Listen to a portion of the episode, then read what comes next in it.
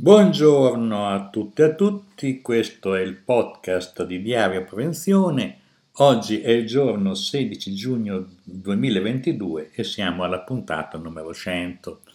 Beh, un paio di riflessioni sul fatto che siamo arrivati a 100 puntate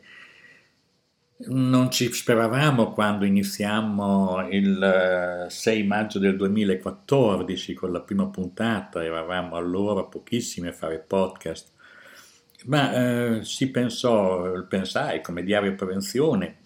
che era utile dare anche una versione audio eh, di riflessioni, eh, di segnalazioni di materiali presenti sul sito, ma anche di interviste, non ne abbiamo fatte tantissime, alcune molto significative. Insomma, siamo andati avanti otto anni e tutto sommato il risultato è abbastanza buono, 100 puntate, Beh, però quante cose sono cambiate nel frattempo, quante speranze avevamo che le cose andassero in una eh, accumulazione del, nel meglio, verso il meglio, invece siamo dentro a congiunture in cui si incrociano eh, pandemia, eh, guerra, eh, clima, eh, dramma climatico, chiamiamolo così per essere più chiari, la grande d- difficoltà ad affrontare la questione ambientale nel suo insieme. Quindi abbiamo accompagnato questi otto anni eh, mano a mano con una visione sempre più realistica della complessità dei problemi da affrontare. Beh, intanto per vedere i problemi da affrontare, la prima cosa che abbiamo predisposto è come fare fronte alle, alle prossime ondate di calore che ci saranno nei prossimi giorni verso il fine settimana. Oggi è mercoledì, eh, giovedì, scusate, eh, da domani, domani l'altro si prevedono fino a domenica delle ondate di calore fino a 36-37 gradi di, di calore nelle giornate anche 38 gradi, quindi tantissimi. Quindi, come dire, siamo di fronte e qui cosa abbiamo fatto? Abbiamo fatto una cosa molto semplice, di prendere quello che hanno fatto altri che sono mm, più bravi di noi. In questo caso la pagina del Ministero della Salute che è ben fatta e completa, un poster del Ministero della Salute che potete scaricare e una, mm, diciamo così, una linea guida della Regione Emilia-Romagna la prevenzione del rischio da stress da calore negli ambienti di lavoro. Cioè non sono lavori recentissimi, ma qui le questioni non cambiano. Quando arriva un'ondata di calore, il primo problema è mettere in sicurezza chi lavora ed è esposto al calore, diciamo all'ondata di calore, i lavori in edilizia, i lavori in agricoltura, cambiando gli orari di lavoro, facendoli lavorare al mattino presto, in maniera tale che verso le 11 del mezzogiorno si, si cessa di lavorare, quando ancora, e altre indicazioni che sono molto precise, che sono contenute in questi documenti, che potete scaricare. E naturalmente andiamo subito a vedere in questa fase veramente difficile in cui si incrociano eh, tutte le sfighe del mondo, scusate se uso questo termine volgare, ma per essere chiari, una pandemia dalla quale stentiamo ad uscire perché c'è una ripresa delle infezioni, anche se a livelli molto bassi, cioè con una aggressività del virus che pare molto più ridotta, sia in ragione del fatto che la gente sia vaccinata, sia in ragione del fatto che probabilmente anche il virus ha deciso di sopravvivere a livello endemico senza fare troppi danni all'ospite che lo porta in giro e lo trasborda e lo fa, fa in modo di, di diffondersi. Eh, però certo che il problema esiste perché dal contempo abbiamo una siccità per cui i fiumi sono vuoti, in alcuni comuni della Lombardia siamo a razionamento dell'acqua e dall'altra parte ci sono situazioni pesantissime per quello che riguarda per l'appunto le prospettive del microclima. No, scusate del microclima, sto dicendo una sciocchezza, del, del cambiamento climatico, perché queste evenienze, la pandemia, eh, la guerra, stanno rallentando il passaggio, la transizione all'utilizzo di eh, materiali, di, di, energie rinnovabili e lasciando i materiali fossili dove sono. Purtroppo invece la, la, guerra ha messo in evidenza la grande dipendenza da,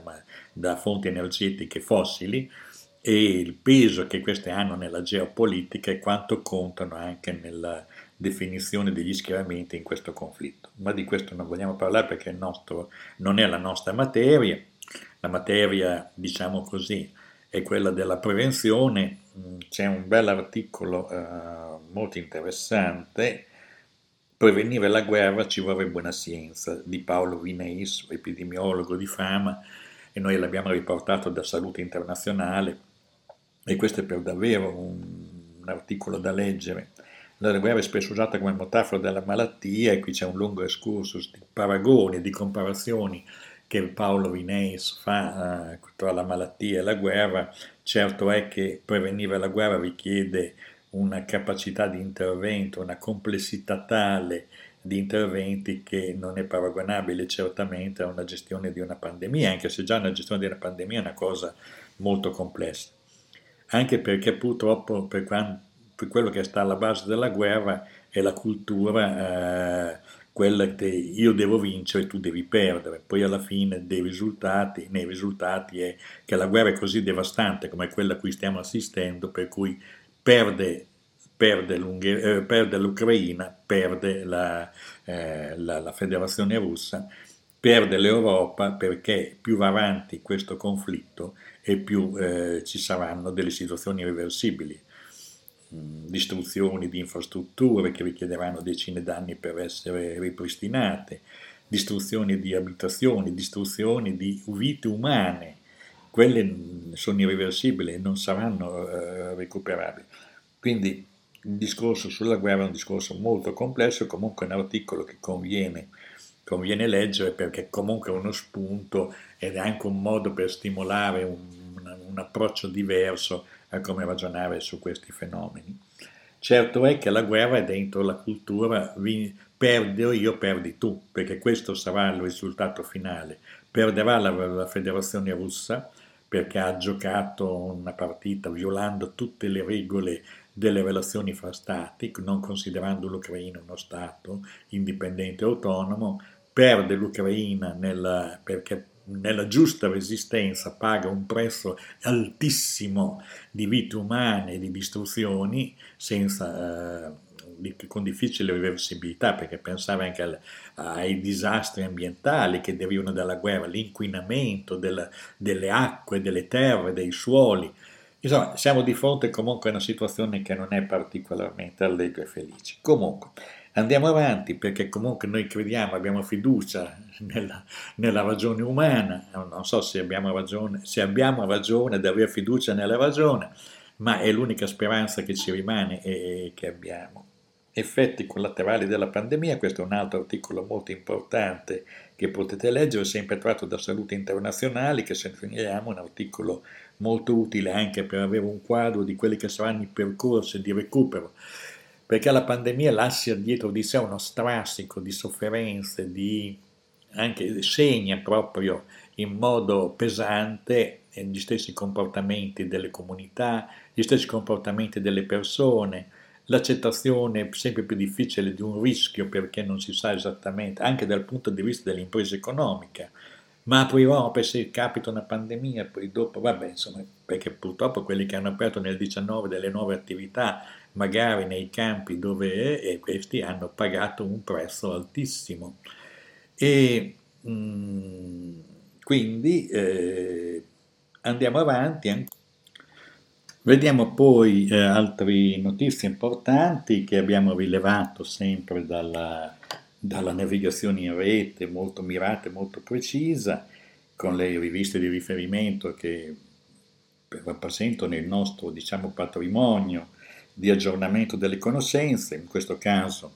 citiamo l'articolo di Lega Ambiente Emilia Romagna, Emilia Romagna tutto gas, rinnovabile fanalino di coda, e qui c'è un attacco al presidente, al ben amato presidente della nostra regione, Bonaccini, commissario straordinario al MITE, se davvero vuole puntare sulle rinnovabili, che insista per sbloccare i primi progetti fermi in autorizzazione piuttosto che accelerare l'avanzato del fossile. Patto per il clima e il lavoro sancisce eh, regione al 100% da energia rinnovabile al 2035. L'obiettivo nel concreto non si vede nemmeno con i canocchiali, in atto scelte che ci ancorano al fossile almeno fino al 2040. Questa è la valutazione che fa eh, Lega Ambiente. Le rinnovabili si confermano al fanalino di coda nella strategia energetica della Regione, lo conferma la nomina di Stefano Banaccini come commissario straordinario per l'installazione del rigasificatore in Emilia-Romagna e l'accordo Stato-Regione per la concessione di estrazione di metano a Selva Malvezzi Budrio decisioni scellerate e anacronistiche che ci ancorano a un passato legato al fossile e ci allontanano sempre più dall'obiettivo di una regione al 100% rinnovabile, obiettivo peraltro fissato dalla regione stessa nel patto per il lavoro e il clima, che oggi non perde occasione per smentirsi. Qui andate avanti a leggere perché naturalmente adesso i toni sono un po' di, di, di Lega Ambiente, sono un po' di parte per la, la mission che ha Lega Ambiente, e certamente la guerra ha cambiato probabilmente anche la traiettoria di molti piani. In ogni caso, sbloccare quelle che sono le concessioni invece per installare eh, generatori eolici o, eh, o generatori eh, ehm, di, pannelli, eh, di pannelli fotovoltaici, questo sarebbe comunque un'azione parallela che dovrebbe essere fatta eh, anche se in emergenza si cerca di stabilizzare con il metano. Certo è che eh, se si, ci si fissa sul metano e se gli investimenti vengono fatti per infrastrutture che lavorano per il metano, è evidente che diventa sempre più lontano quella che si chiama l'alternativa, la produzione con energie alternative e rinnovabili. Ci sono molte notizie, poi guardate c'è anche una notizia molto interessante rispetto ai meccanismi dal sogno solare all'incubo legale, è una notizia che abbiamo preso TNI perché eh, sostanzialmente le multinazionali che investono nel fossile, ma anche soprattutto nel fossile, condizionano i, diciamo così, le politiche energetiche degli stati perché quando queste politiche vanno a incidere sui loro profitti, in base all'accordo ECT, la carta, trattato sulla carta dell'energia, questa è l'esperienza negativa della Spagna, vengono poi portate avanti delle cause in forma di arbitrato, per cui la Spagna ha pagato un, po', un poco meno di dieci anni un, un miliardo di, di, di, dollari, adesso di euro, di dollari, vabbè c'è la differenza ma non, non sono in grado di dirlo, comunque eh, negli ultimi dieci anni è stato oggetto di più di cause di arbitrato sugli investimenti rispetto a qualsiasi altro paese. E è dovuto eh, praticamente scaricare, cioè togliere dall'erario pubblico per ripristinare i profitti mancati delle multinazionali. Questa veramente è una cosa molto pesante e che richiede, che richiede una riflessione perché evidentemente il trattato, eh, la carta dell'energia forse è da rivedere. Vedete quanto è complessa comunque la transizione ecologica perché persistono vecchie norme che in qualche misura intralciano, impediscono di utilizzare fino in fondo um, tutte le risorse e le energie per un percorso verso per l'appunto la transizione ecologica.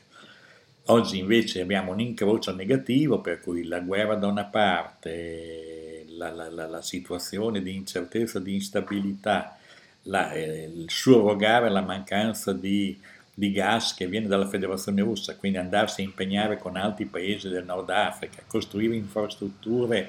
come i rigasificatori, eccetera, eccetera, eccetera, è evidente che ci porta via dal mainstream verso l'alternativa, verso l'uso delle, delle fonti energetiche rinnovabili e ci porta e comunque ci fissa dentro a quelle fossili per un certo periodo di anni in più.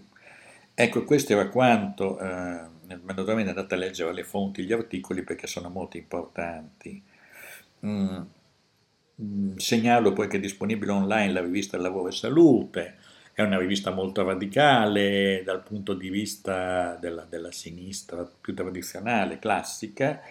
diciamo marxista comunista, che però legge ancora alcuni termini rispetto agli infortuni sul lavoro, rispetto al, al, al tentativo comunque al,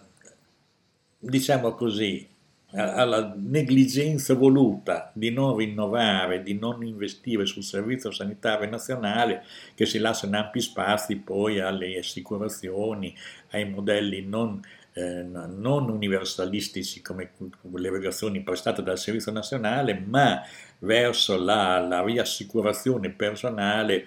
tramite assicurazioni private che i più abbienti possono permettersi e naturalmente questo depotenzia il Servizio Sanitario Nazionale che diventa sempre più povero e sempre più in difficoltà. Eh, poi ci sono cose che possono interessare anche molti lavoratori italiani, una notizia che viene da Risks, eh, che è eh, Safety News from the TUC Trade Unions, questa rivista, questa newsletter, ci racconta una storia che ha un certo interesse. L'esposizione alla polvere sul sistema della metropolitana di Londra può potenzialmente causare gravi malattie al personale delle stazioni, ma penso anche ai guidatori della metropolitana. Il primo studio sull'impatto del particolato di una ferrovia sotterranea ha rilevato l'esposizione, che l'esposizione aumenta il rischio di infezioni da pneumococco, come la polmonite. Il professor Jonathan Grigg, che ha guidato uh, la, il team di ricerca della King Mary University di Londra, ha, ha richiesto, diciamo così, ha visto un nuovo studio che ha confrontato lo studio dei conducenti della metropolitana e del personale della piattaforma con quelli che lavorano più vicino alla superficie. E qui c'è una scoperta notevole, cioè che c'è una maggiore mortalità per infezione da, da pneumococco nei topi esposti alla polvere e ha dimostrato la capacità dei batteri di entrare nel corpo. Insomma, è una ricerca che mette sull'allarme. Io credo che metta sull'allarme anche le poche metropolitane che abbiamo in Italia, cioè Milano e, Roma, perché però insomma, se, se, questa notizia ha un qualche senso eh, ce l'ha per, a questo proposito. Oh, poi vediamo questa notizia non tanto bella, che l'ECA non ha trovato ragioni sufficienti per mettere al bando il glifosato mm, e quindi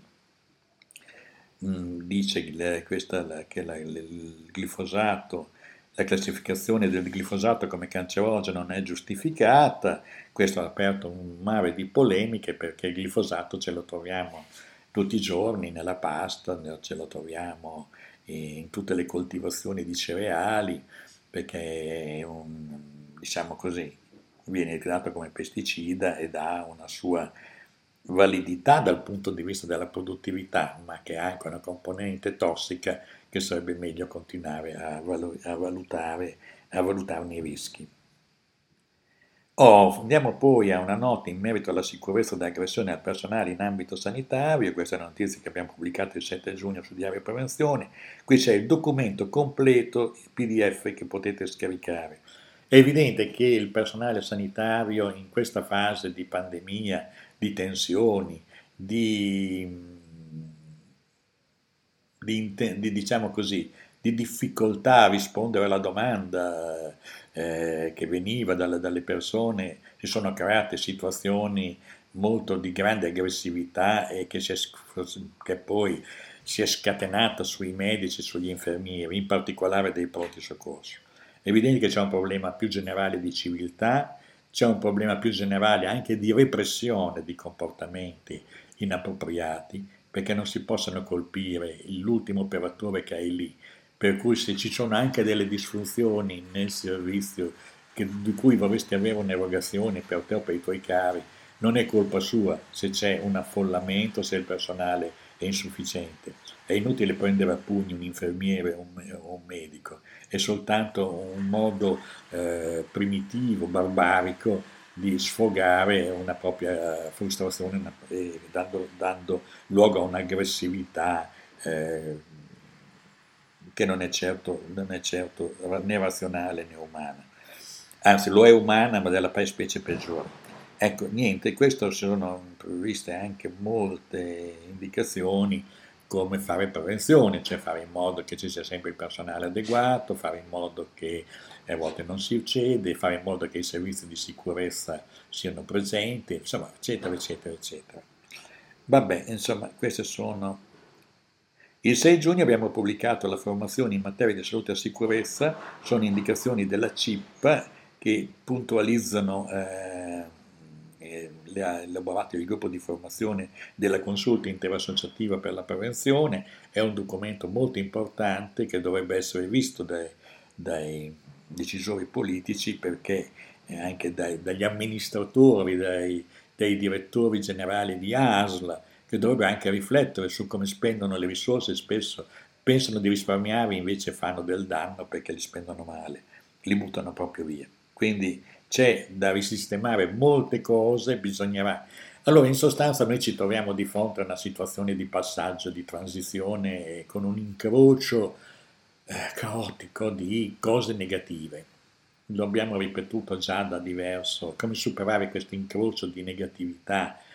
cercando di mantenere la ragione, mantenendo la stella polare della costruzione di sistemi che abbiano la capacità di garantire, eh, diciamolo pure, benessere e salute nonostante tutto. E questa è la, la stella polare. E, e, lì, e lì bisogna mettere veramente cercare di risolvere i problemi. Ci sono dei problemi che ci sono vicini, possiamo risolverli con una capacità organizzativa che sopplisce deficienze e, e in qualche modo tampona gli aspetti più vistosi dell'inefficienza. Poi ci sono cose invece in cui non abbiamo potere, pensiamo alla guerra, alle sue dinamiche, a questa guerra in Europa che sta sconvolgendo e sta mettendo in difficoltà e forse mette, se dovesse durare molto lungo potrebbe mettere in, in forza anche l'esistenza della stessa Europa, cioè del, del rischiare de, la scomposizione, lo sfrangiamento, la rincorsa agli interessi nazionali. Questa è una cosa che possiamo fare poco dal punto di vista diretto del cittadino, però possiamo anche orientare la politica con le nostre opinioni, dando un senso al fatto che si vada alla ricerca della, della fine del conflitto, della cessazione, eh, tacciano le armi, dice qualcuno, e poi si ragioni. E poi è evidente che non c'è l'illusione vinco io e poi dopo no. In questa storia, se la guerra continua in queste forme per molto tempo, perde la federazione russa, perde l'Ucraina, che è vittima que- dell'attacco eh, scellerato da parte di Putin, ma alla fine tutti e due perdono perché ci sarà un mare di distruzione. Quindi la ragione ci dice di trovare altri percorsi e smontare la guerra, smontare e gestire la fuoriuscita dalla pandemia, questi sarebbero i primi due passi per intraprendere un percorso verso la transizione ecologica che non sia una balla, perché purtroppo approfittando di queste sciagure, la guerra da una parte, la pandemia dall'altra, ma più la guerra, si è praticamente eh, fermato il percorso, si è deciso anzi di prendere una via collaterale, anzi facendo dei passi indietro verso il ritorno alle energie fossili. Quindi gli obiettivi non saranno più il 40 e il 50, ma si spostano al 60-70, ma intanto il cambiamento climatico in negativo va avanti. Quindi queste sono le situazioni, i bilanciamenti per chi si occupa di prevenzione, quella di avere comunque un pensiero largo. Noi siamo partiti, mi riferisco sempre alla, al numero 100, nel 2014, che non avevamo minima idea che potessero succedere le cose che stiamo vedendo, o perlomeno poteva esserci un sentore, ma per pochissimi addetti ai lavori. Noi non eravamo tra questi. Si sperava in una crescita cumulativa di soluzioni positive per risolvere i problemi si pensava che in qualche modo ne saremmo usciti migliori eh, con la correzione di errori che ci ha portato dentro la crisi economica del 2008. Si pensava a una ripresa economica più compatibile con l'ambiente, si lavorava per questo e intanto si facevano le cose per la salute e sicurezza nel lavoro, che ormai sono molto neglette anche in ragione del fatto che i macro eventi, guerra, pandemia eh, cambiamento climatico hanno soffocato eh, i, i, diciamo, i micro eventi quotidiani che sono le malattie professionali e le persone che muoiono sul lavoro.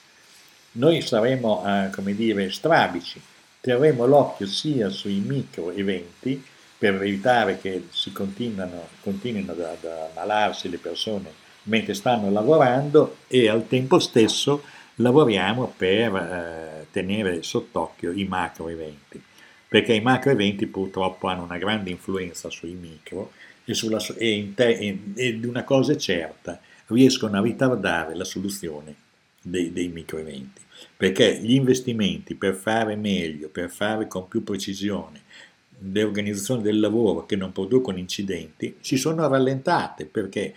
c'è più incertezza sul futuro, le aziende investono di meno complessivamente e investono di meno anche per quello che riguarda salute e sicurezza. Quindi noi dobbiamo sapere che siamo in questa specie di incrocio negativo, di grandi negatività, di macro negatività, dalla quale bisogna uscire. Questo è anche un po' il compito dei preventori di pensare a fare tutti i giorni le cose che sono necessarie e che si possono fare. Se c'è da fare un intervento per ridurre il rischio che le persone cadano dai tetti, si fa, anche se c'è la guerra in Ucraina, perché un morto in più non, non, non, non porta niente. Eh, c'è, c'è, un problema da, da, da evitare proprio. E, e, e, quindi c'è però fare tutte le cose in modo onesto giorno per giorno, sapendo però che abbiamo un incrocio di macro negatività che in qualche modo ci taglia la strada. Queste sono le difficoltà della prevenzione eh, al numero 100 di questo podcast nella data del 16 di giugno del 2022. Superare le macro negatività è un obiettivo immediato, non dipende dalle persone a livello eh, diciamo, di cittadini presi singolarmente, certo però che i cittadini presi singolarmente possono esprimere opinioni, possono dare un giudizio su, su come uscire dal, da questa strettoia